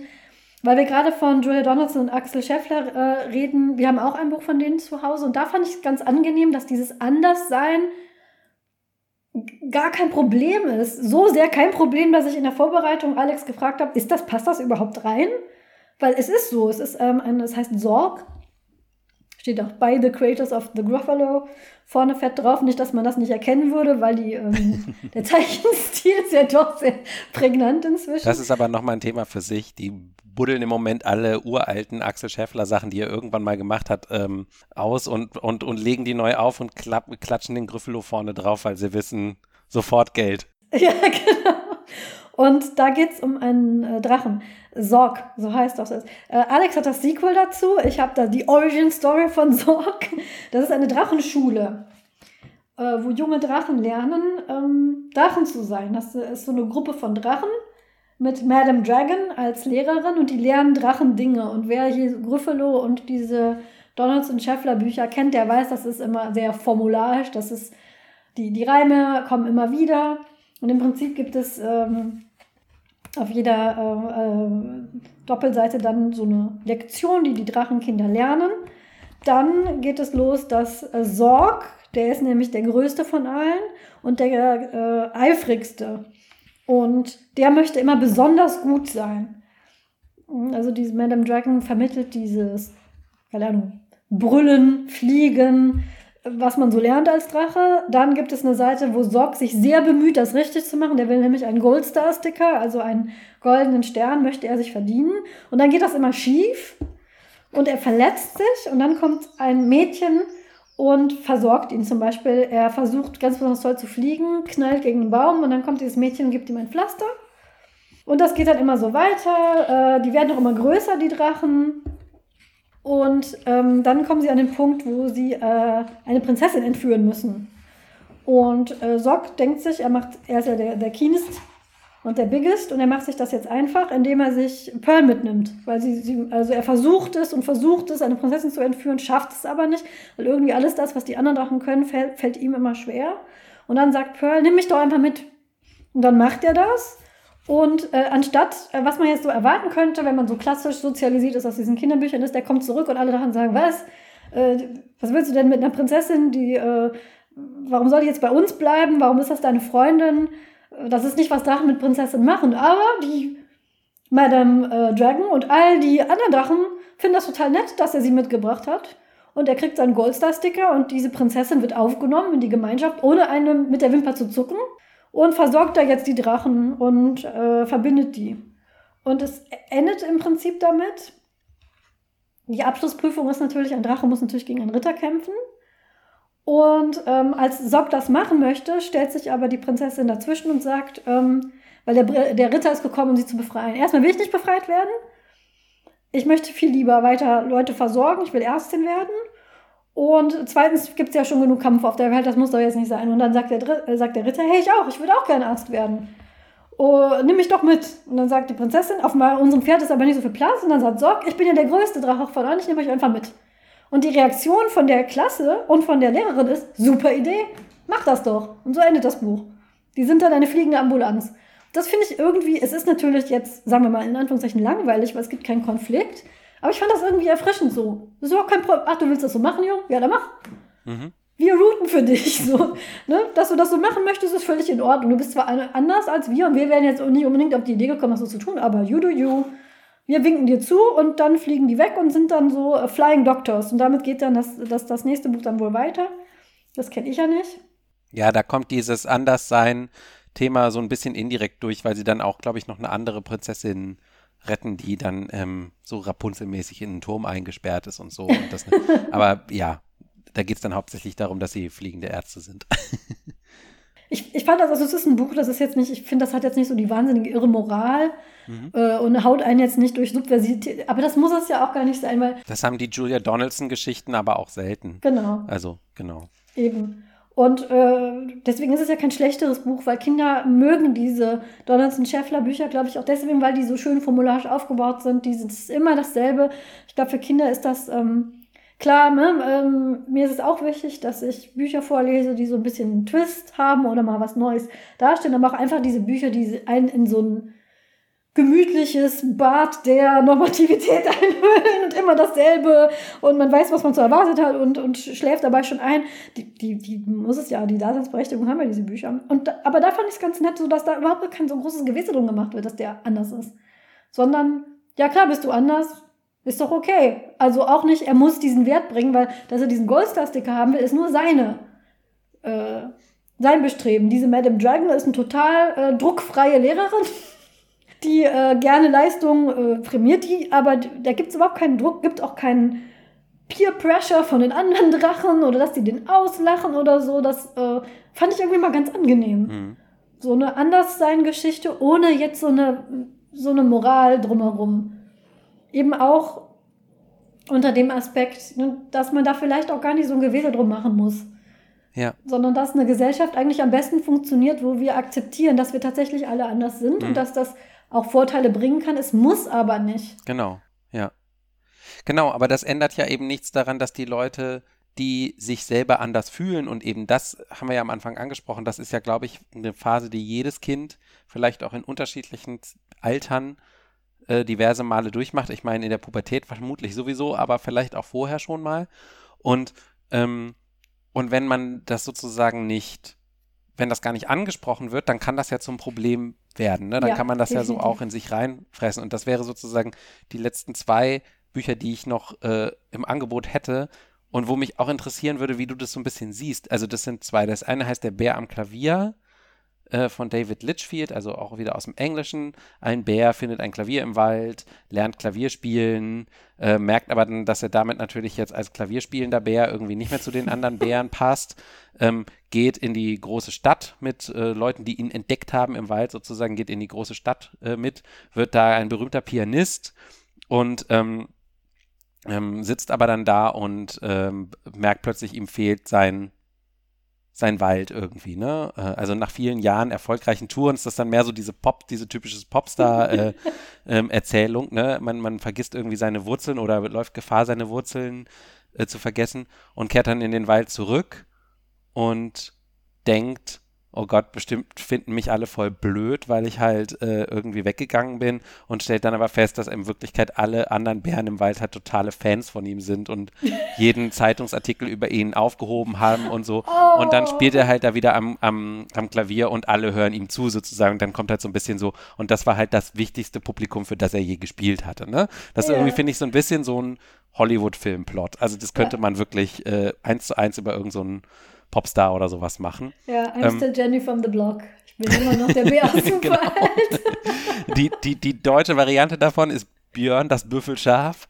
Ähm, da ist es auch so, alle anderen Schafe sind, ne? und Björn ist irgendwie anders. Er sieht nämlich anders aus. Ich weiß schon gar nicht mehr. Er hat irgendwie dunkles Fell, ob er noch irgendwas anderes hat, was ihn anders auszeichnet. Jedenfalls, äh, Björn entscheidet sich dann zum Zirkus zu gehen. Mhm. Sozusagen da, wo alle Freaks irgendwie so hingehören und ähm, hat da aber auch, ist so ähnlich. Er hat auch eine erfolgreiche Karriere dort, aber irgendwie äh, ist sozusagen das ähm, Loch in seinem Herzen nicht äh, äh, gestopft dadurch natürlich und irgendwann kehrt er zurück und, und sagt dann und dann sagen alle, alle, oh, wie schön, dass du wieder da bist. Wir haben dich total vermisst. Ja, du warst irgendwie immer so witzig und du hattest halt immer so, ein, so eine Showman-Natur. Die hat uns voll gefehlt, als du nicht da warst. Und dann sagt er so, ach so, ich dachte immer, ihr fandet mich deswegen doof. Oh. So. Genau, also in beiden sozusagen dieses gleiche Motiv, die Andersartigkeit spricht man nicht an sozusagen, die wird gar nicht großartig thematisiert, man fühlt sich aber ausgeschlossen, geht deswegen weg und nur um irgendwann zurückzukehren und festzustellen, dass die anderen einen gar nicht anders fanden oder vielleicht schon anders, aber ihn, einen in seiner Individualität auch akzeptiert haben sozusagen. Ne? Was, was, was denkst du darüber? Also ich muss sagen, ja, ja, Hollywood, aber ich habe nichts gegen Hollywood. Mir war das, als du es jetzt so erzählt hast, war es mir sympathisch. Also von wegen, dass man dann, man kommt zurück nach Hause und dann sieht man da die Bärenposter von der Klaviertour und die Bären-CDs Bärenregal. Irgendwie finde ich das, finde ich das nett. Auch dieses, ähm, es ist halt immer die Sache, wie das im Buch gewertet wird. Mhm. Mich ärgert daran halt immer, dass es eben genau nicht ähm, im Endeffekt darauf hinausläuft, dass man sagt, man kann auch beides haben. Ich finde immer, das, das, das ärgert mich daran. Das, das, das mag ich an zum Beispiel dem, ähm, dem kleinen Walhorn oder so, ne? Das dann, mhm. dass das, das andersartige Tier bringt die Welten zusammen. Ja. So wie bei den Nachbarn auch bei, bei dir, Nachbarn, ne? Ja. Ähm, sondern dass es halt immer so ein bisschen auch so mitschwingt, so vergiss nie, wo deine Wurzeln sind und das ist das eigentlich Wichtige. So. Oh, oh ja, okay, ja, das ist so, so ein bisschen so. Schon. Es ist das, deswegen meine ich das mit der Wertung. Hm? Mhm. Ähm, ist, ist, es, ist es dann doch wieder besser, wieder zurückzugehen und man hätte eigentlich gar nicht weggemusst? sondern weil es zählt eigentlich vor allem da, wo du herkommst, wie man dich da findet, beziehungsweise du musst gar nicht so weit greifen nach dem hohlen Schein der glitzernden Großstadt, sondern kehrst dann reumütig wieder zurück. Das finde ich eine Message, die finde ich nicht gut, weil ähm, das ja auch oft so benutzt wird in der eigenen Biografie, zum Beispiel, wenn Leute wegziehen und mhm. sich dann zum Klassentreffen wieder, immer diese Wertung, sind jetzt die, die ähm, da geblieben sind und im Reihenhaus nebenan und eine, keine Ahnung, Sparkassenlehre gemacht haben und ihr Highschool-Sweetheart geheiratet haben, sind das jetzt irgendwie, sind die. Ich finde es auch zu gefährlich zu sagen, dass das die schlechtere Wahl ist. Das ist für diese Leute, war es die offensichtlich die richtige Wahl. Und dass dann so Leute, die dann rumgereist sind oder in die Stadt gezogen sind, so ein bisschen dann belächelnd zurückschauen, das finde ich nicht gut. Ich finde es aber auch nicht gut zu sagen, so, das hättest du nicht nötig gehabt. Du hast doch alles hier. Mhm. Du musst doch nicht in die Stadt ziehen und die sind da alle nur oberflächlich. Das ist nur dieses ganze Bling-Bling und der, der, äh, sondern auch Jenny, äh, die muss nicht zurück in die Hood. Wenn es ihr gefällt in ihrem Millionenpublikum und die gerne vor tausenden Millionen Leuten auftreten will, dann lass doch Jenny das machen. Hm? Das, das, das wertet das ja nicht ab. So wie die anderen Schnecken mit der Schnecke auf dem Walschwanz ähm, halt auch mal äh, um die Welt reisen können, hätten halt auch doch die anderen Bären ihn mal im Wald, äh, im, in der Stadt besuchen kommen können. Er hätte sie ja mal einladen können, ne? Wenn sie ihn doch genau. so toll finden. Oder er hätte halt mal einfach regelmäßig in den Wald zurückkommen können und halt mal da spielen können, ne? Genau. So. man muss, man muss Leuten auch nicht immer erzählen, dass, dass sie alles haben können und dass immer alles geht. Ich meine, das ist ja irgendwie klar, äh, alles hat Grenzen ne? ähm, äh, von den Möglichkeiten, die wir haben. Äh, das wäre ja genauso gelogen, aber dass man so, dass es nicht immer nur das eine oder das andere gibt, finde ich persönlich halt irgendwie was, was wichtig ist. Und deswegen freue ich mich über alle Bücher von den ganzen Beispielen, die wir jetzt hier durchgespielt haben. Alle Bücher, die sozusagen erstmal mit der Annahme hinter diesem Motiv aufräumen. Ob es ist wie beim Neinhorn, äh, ähm, es muss aber irgendwie äh, dabei irgendwas rauskommen, sozusagen, mhm. ne? Nö, muss es vielleicht auch gar nicht. Man kann halt auch einfach irgendwie anders sein und das ist dann halt so. Gibt irgendwie gar keine Moral. Ob es sowas ist wie bei Hier kommt Harry, ähm, sind denn überhaupt alle anderen gleich oder ist es so wie bei dem Walhorn so, muss man sich denn für eine der beiden Welten entscheiden? Ne? Oder auch ähm, wie bei hier äh, der Tag, an dem George das Fliegen lernte, man kann ja halt auch einfach akzeptieren und das ist dann okay, dann findet man halt eine alternative Art zu fliegen, so, das ist dann auch okay. Dann kann man auch mal die Welt sehen, so. Also überall da, wo, wo, wo das, wo diese Grundannahme hinterfragt wird, da finde ich mich zu Hause und überall, wo irgendeine Art von Moral ähm, sozusagen exerziert wird, die am Ende, sage ich mal, den Status quo so ein bisschen wiederherstellt, da werde ich kritisch und das ärgert mich und das sind dann die Geschichten, die ich meinem Kind nicht vorlesen möchte, eigentlich. Ja, muss ich sagen, sehe seh ich ähnlich. Bei dem, ich glaube, das mit dem Bären und dem Klavier hätte ich vorgelesen, aber vielleicht den letzten Satz geändert. Solange die noch nicht selber lesen können, kann man das ja machen.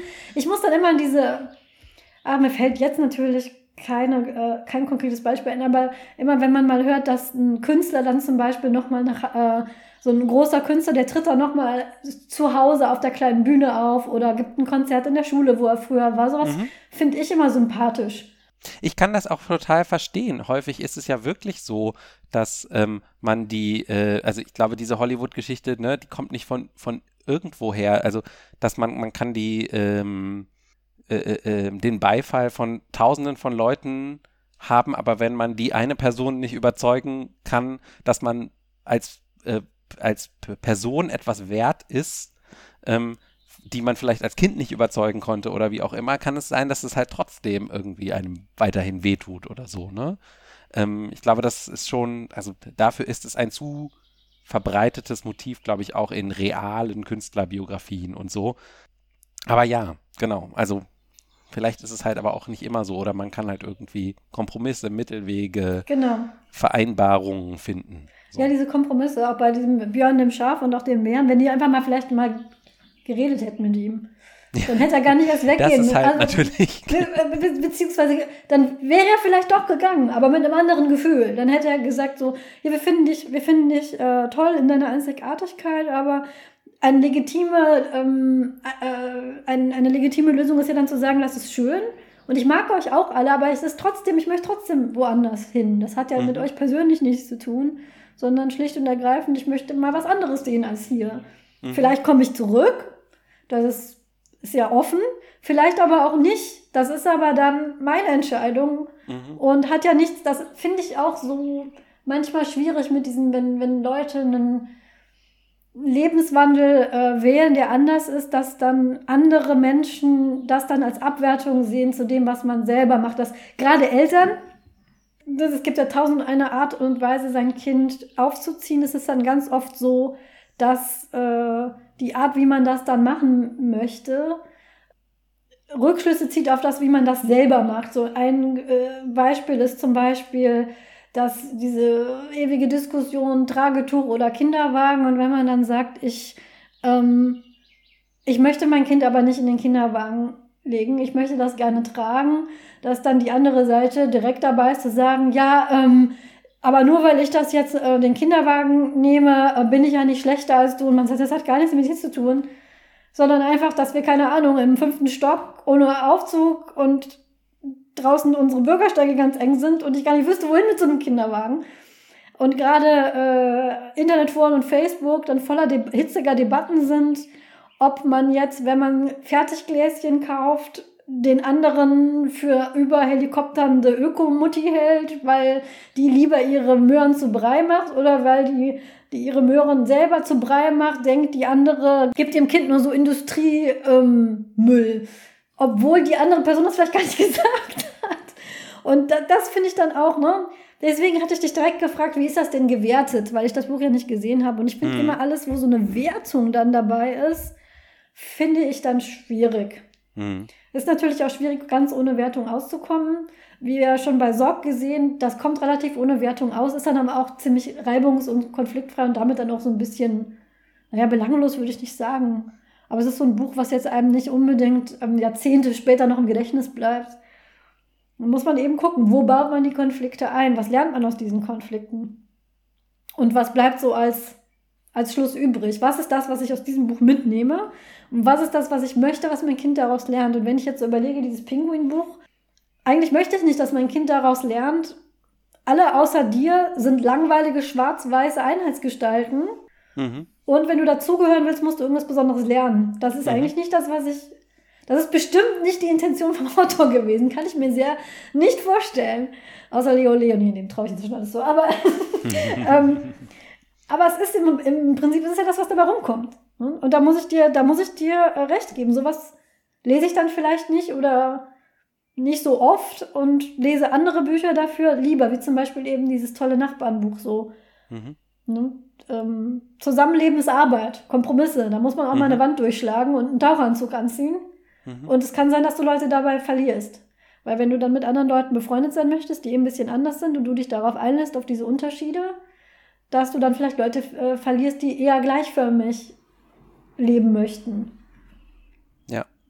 Weil genau, weil das ist ja natürlich trotzdem eine, also auch wenn ich am Anfang gesagt habe, Individualität ist natürlich äh, eine Tatsache, die, die man gar nicht wegschreiben kann, gibt es natürlich trotzdem Leute, die sich gerne äh, nur mit Leuten umgeben, die genauso sind wie sie im Endeffekt. Ne? Mhm. Also ähm, und die Andersartigkeit grundsätzlich immer skeptisch finden.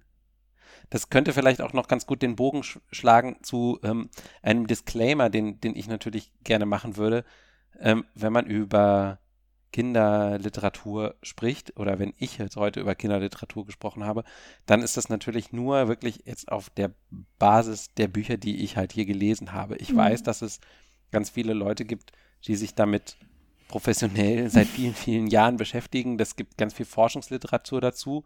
Ähm, habe ich auch so mit einer schnellen Recherche mal äh, festgestellt.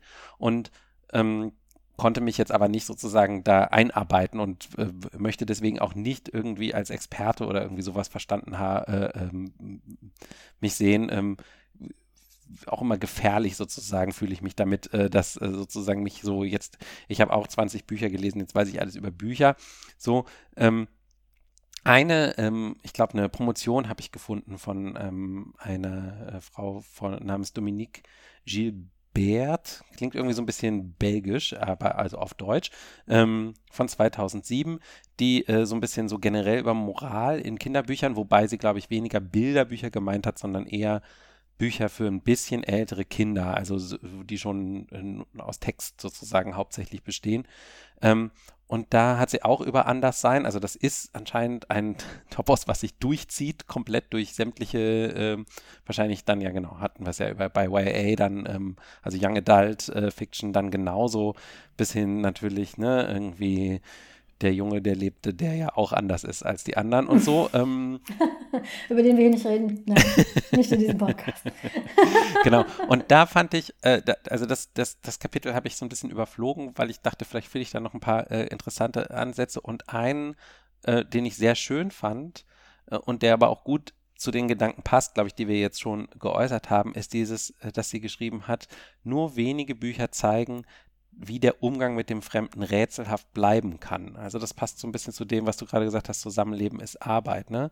Mhm. Ähm, Zitat, es wäre sehr zu begrüßen, wenn Kinderbücher gerade auch das Miss- oder Nicht-Verstehen als Normalfälle schildern würden, die immer wieder vorkommen und mit denen man immer von neuem umgehen muss. Wollen Kinderbücher tatsächlich das Verstehen zwischen Fremden fördern, so müssen sie den Fall des Missverstehens sowie des Nichtverstehens mit einbeziehen, mögliche Wege zeigen, wie man mit diesem misslingenden Verstehen umgehen kann. Also, das fand ich irgendwie einen schönen Gedanken. bei Bilderbüchern ist das vielleicht also wirklich, die sich an häufiger an Kinder auch richten, die noch gar nicht lesen können und so, ne? Ähm, dass das das ist vielleicht ein bisschen zu viel verlangt, aber grundsätzlich finde ich den Gedanken toll, zu sagen, wenn man über Andersartigkeit spricht, muss man das Ganze auch nicht immer in Wohlgefallen, also irgendwie, man muss nicht hinterher die Ordnung der Welt wiederherstellen. Ja, es kann auch mal der Fall sein, dass man sagt, missverstehen, sich falsch verstehen, das Rätselhafte des anderen kann auch manchmal einfach im Raum stehen bleiben und ist auch okay. Ja, ähm, Erstmal nochmal zurück, als du meintest, von wegen, ähm, ich, ich möchte hier kein Experte sein. Das ist auch nie hier unser Anspruch. Klar, wir haben einige von uns, wie ich und die Heike, haben einen literaturwissenschaftlichen Hintergrund, aber auch wir, das ist ein Freizeit-Podcast. Wir reden vor allem über Bücher, Filme, Spiele, die, wir, die uns beschäftigen, die wir gerne mögen und versuchen da auch den Blick gar nicht so sehr auszuweiten, beziehungsweise uns hier eine, irgendeine Art Hoheit einzuberufen. Das ist immer unsere persönliche Meinung, die man natürlich auch gerne kritisieren darf. Zum Beispiel in der Folge über Zeitreisen wurden wir gefragt, ihr habt über Zeitreisen geredet, warum habt ihr nicht über Dr. Who geredet? Schlicht und ergreifend, weil keiner von uns so viele Dr. Who-Folgen gesehen hat, dass wir das Gefühl hätten, wir könnten irgendwas Substanzielles dazu beitragen. Und deswegen haben wir das nicht getan, weil nichts von dem, was wir über Dr. Who gesagt hätten, hätte die Debatte in irgendeiner Art und Weise bereichert. Und ähm, deswegen, wir bleiben bei den Sachen, die wir eben gelesen haben, machen uns in dem Rahmen äh, über die wir uns informiert haben, da Gedanken zu und tauschen uns aus. Aber das ist hier kein Experten literarisches Quartett über Kinderbücher. Von da kann ich auch nur Leute einladen, sich über äh, die mehr in das äh, Thema sich reinlesen möchten, zu schauen, was gibt es denn da an Forschung, wer hat denn da geforscht, sich da reinzulesen. Diese Dissertation zum Beispiel finde ich auch sehr interessant. Ich habe auch nur reingeschaut, weil ich, die ist sehr lang, die konnte ich jetzt nicht durchlesen, aber es wäre mhm. zum Beispiel eine, die ich lesen würde. Dann zum Thema ähm, darstellen, dass das auch Konflikte geben darf. Ähm, fällt mir noch mal eins aus diesem Buch ähm, mit den Nachbarn auf. Da ist dieses eine Schaf, was immer fernsieht. Und das macht auch den, das ist ähm, das, das Haus mit diesen Nachbarn entwickelt sich ja immer weiter und weiter und weiter. Und dieses Schaf zieht dann äh, ganz zum Schluss aus. Und das fand ich irgendwie ganz nett dargestellt, so dass einige Schafe ähm, bleiben, andere gehen, andere wandeln sich mit. Und über diesen Nachbarn wird dem gesagt, so, dem war das zu laut. Wenn ich das aber jetzt ganz richtig ähm, in Erinnerung habe, wird der aber nie negativ geframed. Der wollte einfach immer nur Fernsehen und seine Ruhe. Und der Ort, wo er jetzt wohnt, hat sich nicht so entwickelt, dass er das noch kann. Und dann ist er eben ausgezogen. Und das ist eher so, wenn ich das jetzt richtig in Erinnerung habe, wie ich habe das Buch nicht vorliegen, ist es eher so als Matter of Fact dargestellt. Natürlich findet dieses sehr an Vielfalt interessierte Schaf mit der Brille das irgendwie schade aber akzeptiert, dass diesen Nachbarn kann es halt auch nicht in Anführungszeichen retten. Das fand ich irgendwie ganz nett.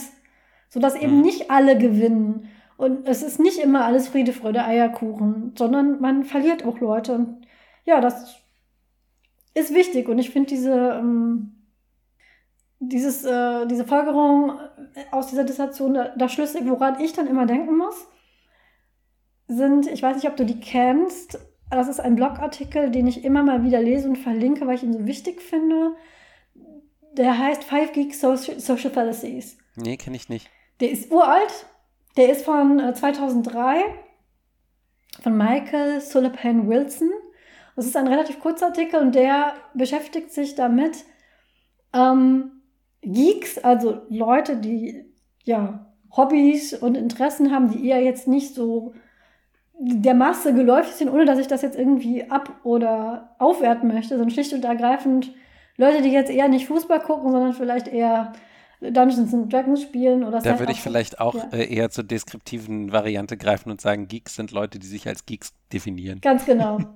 und ähm, dass die, wenn die sich befreunden, und er, er sieht das eher so in diesem klassischen Highschool- die, die Leute, die halt eher darunter gelitten haben, Geeks zu sein und sich deswegen auch diese Identifikation geben, sprich, die immer nur die Außenseiter waren, der blaue Pinguin oder der karierte Elefant auf ihrer Highschool quasi, ähm, und die sich dann untereinander befreunden, dass die durch dieses erlebte Anderssein, vielleicht auch dieses Ausgeschlossensein, immer in dieselben fünf Fallen treten, die dann wieder dieses gesellschaftliche Zusammensein unter anderen Geeks schwierig machen.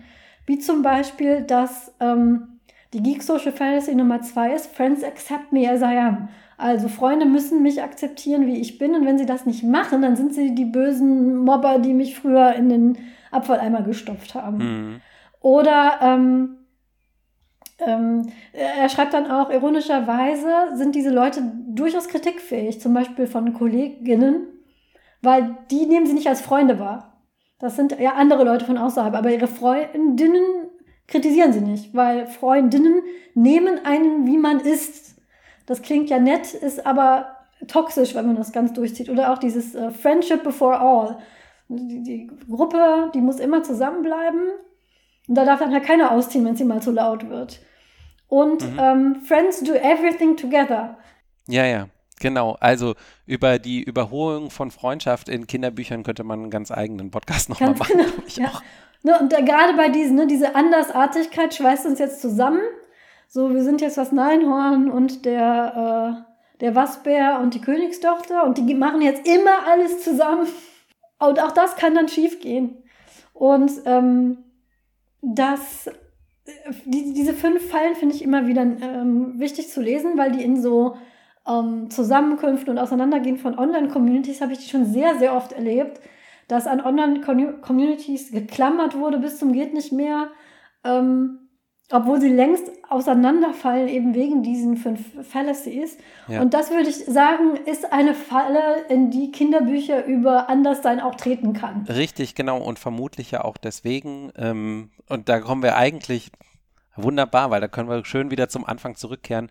Genau. Ähm, ähnlich wie bei Frederik könnte man ja natürlich davon ausgehen, dass äh, die Leute, die diese Bücher schreiben, ne, also Menschen, die, ähm, die irgendwann da, so dahin kommen, dass sie ein Kinderbuch schreiben oder illustrieren oder wie auch immer, sich vielleicht, je nach Zeitalter sozusagen, ebenfalls so einem Geek sein, vielleicht zugehörig fühlen. Ne? Also Kinderbücher ähm, schreiben ist jetzt nicht sowas, wo, wo die Eltern klassischerweise zu einem sagen, sieh zu, Kind, dass du was ordentliches lernst, werd Kinderbuchautorin.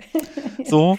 Ähm, und, äh, und deswegen wahrscheinlich auch vielleicht genau diese Erfahrung gemacht haben, die du gerade schilderst, ne? Und, ähm, und insofern äh, deswegen auch Geschichten über solche Erfahrungen halt erzählen. Und dann ist eben die Frage, welchen letztendlichen Schluss will man aber halt daraus ziehen, will man eben den, den Schluss ziehen, äh, du, du, du, musst auf jeden Fall tatsächlich anders sein als die anderen, weil, äh, oder will man sagen, du musst dich mit den anderen vertragen, oder muss, will man halt eben sagen, irgendwie, vielleicht stimmt die Grundannahme, dass du anders bist als die anderen, als alle anderen, die alle gleich sind, schon mal an sich gar nicht. Genau, vielleicht träumen die alle gar nicht von Möhren, vielleicht Glaubst du das nur, weil du die ganze Zeit als kleiner Hase Bücher vorgelesen bekommen hast, wo alle anderen die graue Masse sind und nur der eine kleine blaue Hase und du bist deswegen davon ausgegangen, dass die alle von Möhren träumen. In Wirklichkeit haben sie von ganz vielen verschiedenen Sachen geträumt.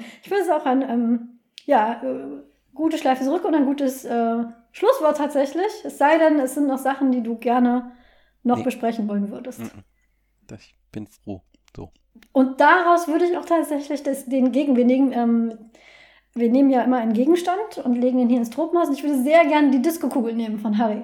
Finde ich, find ich gut, finde ich eine gute Idee. Ja, weil dieses Buch, was du mir beschrieben hast, das werde ich auch sofort bestellen beim lokalen Buchhändler oder der lokalen Buchhändlerin. Bitte supportet lokale BuchhändlerInnen.